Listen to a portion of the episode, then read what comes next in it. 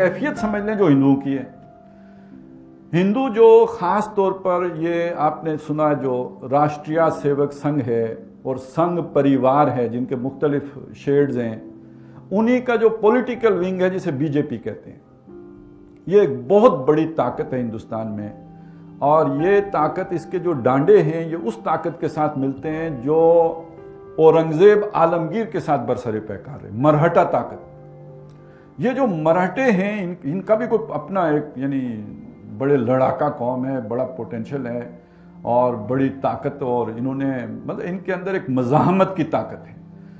औरंगज़ेब जैसे बादशाह को मुसलसल जिच करके रखा उसे मेरा ख्याल दिल्ली रहना नसीब नहीं हुआ।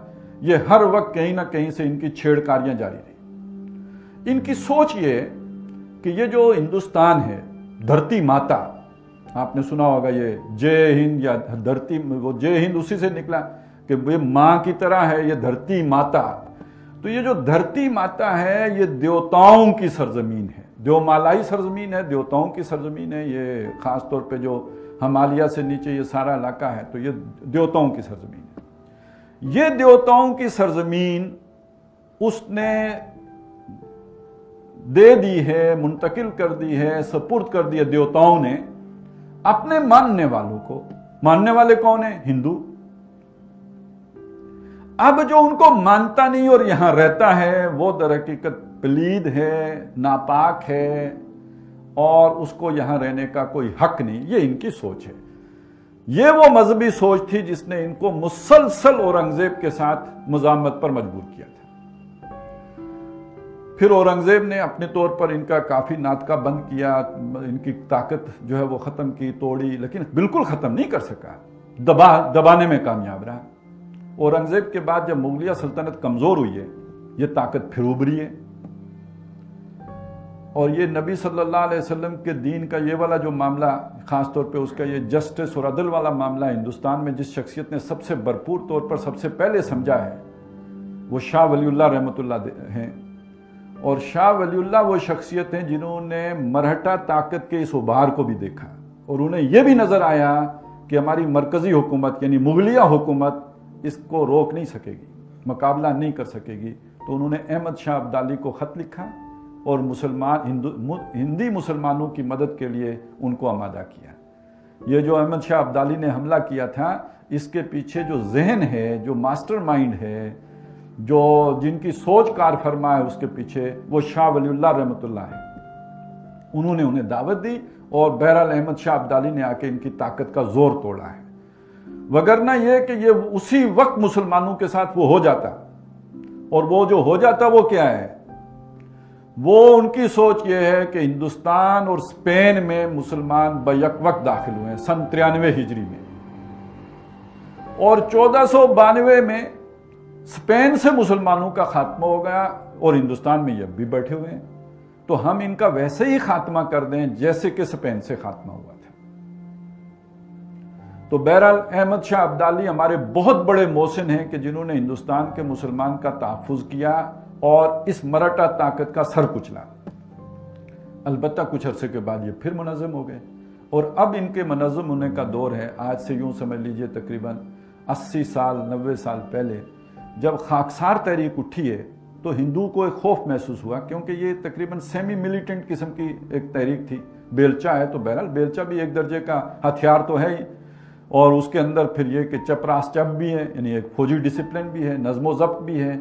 उससे हिंदू ने एक खौफ महसूस किया।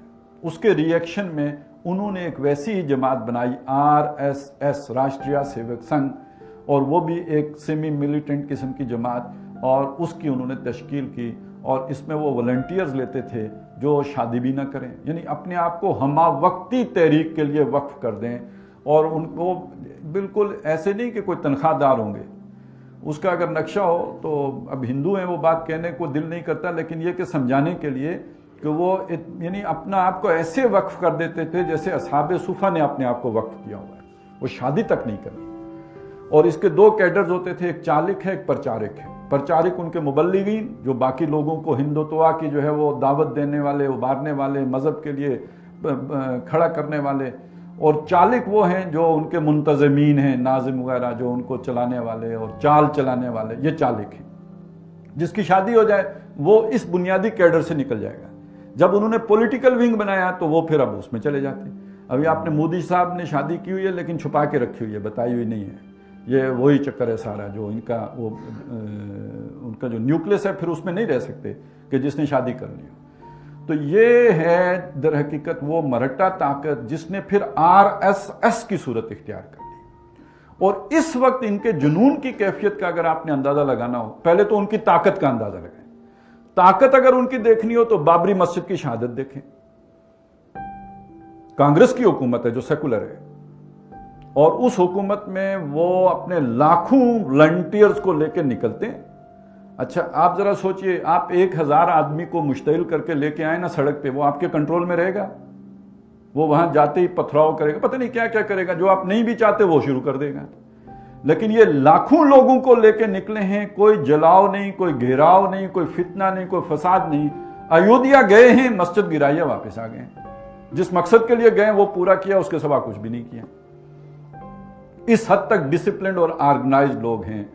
और अगर आपने देखना हो कि इनकी पेनिट्रेशन सोसाइटी के अंदर कितनी है तो वो हिंदुस्तानी एंकर से पता चलेगा आपको। ये बात मैं क्यों कह रहा हूँ? आपने उनको इन दिनों सुना होगा, वो माकूल लोग ही नहीं लगते, पागल जुनूनी लगते ना। तो क्यों वो जुनूनी बने हुए हैं? ये जो टीवी एंकर होते हैं, ये तो दर हकीकत जो माशरे का ट्रेंड होता है, उसके मुताबिक बोलते ये ट्रेंड सेटर नहीं होते। ये माशरे को किसी रुख पर ढालने वाले नहीं होते। इन्होंने देखना ये होता है कि माशरे में क्या शय पसंद की जाती है। रेटिंग तो उससे बनेगी ना। लोग क्या पसंद करते हैं? तो अगर वो आपको जुनूनी सूरत में पागलपन के दौरे पड़े हुए नज़र आते हैं उनके एंकर तो दर हकीकत माशरे की डिमांड ये है। माशरा पागल हो चुका हुआ है। किसने किया है? उस राष्ट्रीय सेवक संघ ने किया है। और उसी का मजर ये है कि ये इलेक्शन जीता है, नरेंद्र मोदी इलेक्शन जीता, जो पूरी दुनिया में बैन था डिक्लेयर्ड टेररिस्ट इसलिए कि गुजरात में जो कुछ उसने मुसलमानों के साथ किया, अमेरिका में तो इसका दाखला मना था। तो इसके बावजूद वो उसको उन्होंने इलेक्शन जिता दिया। और अब इनका जरा तस्वुर जहन में लाए। मैंने आपको बताया, इनकी सोच क्या है? इनकी सोच ये है कि ये पूरी धरती माता किसके लिए है? हिंदू, सिर्फ़ हिंदू के लिए लिहाजा शुरू में इनका नारा था आज से कुछ अर्सा पहले कि मुसलमान के दो स्थान कब्रिस्तान या पाकिस्तान। या तो पाकिस्तान चले जाओ या कब्रिस्तान जाने के लिए तैयार हो जाओ। और उसकी एक झलक उन्होंने गुजरात में दिखा दी थी। लेकिन उनका अल्टीमेट एम क्या है? पाकिस्तान को भी खत्म करके जैसे स्पेन से मुसलमानों का खात्मा किया गया, पूरी धरती माता को इस नापाक वजूद से पाक कर दिया जाए। यह उनका अल्टीमेट गोल है। लेकिन पहले मरहले में वो क्या करने जा रहे हैं? इस वक्त आइन साजी में, चूँकि हिंदुस्तान का आइन सेकुलर आइन है, वो ईसाइयों को, मुसलमानों को सबको इक्वल राइट्स देता है। यानी बराबर के शहरी हैं। ये चीज़ वो उस कम्युनिटी को जो ये समझती है कि ये धरती है ही हमारी और किसी का हक ही नहीं है यहाँ पे रहना, वो अपने आइन के अंदर इस शय को गवारा कर सकते हैं। लिहाजा उन्होंने कभी अपने इस आइन को नहीं माना है।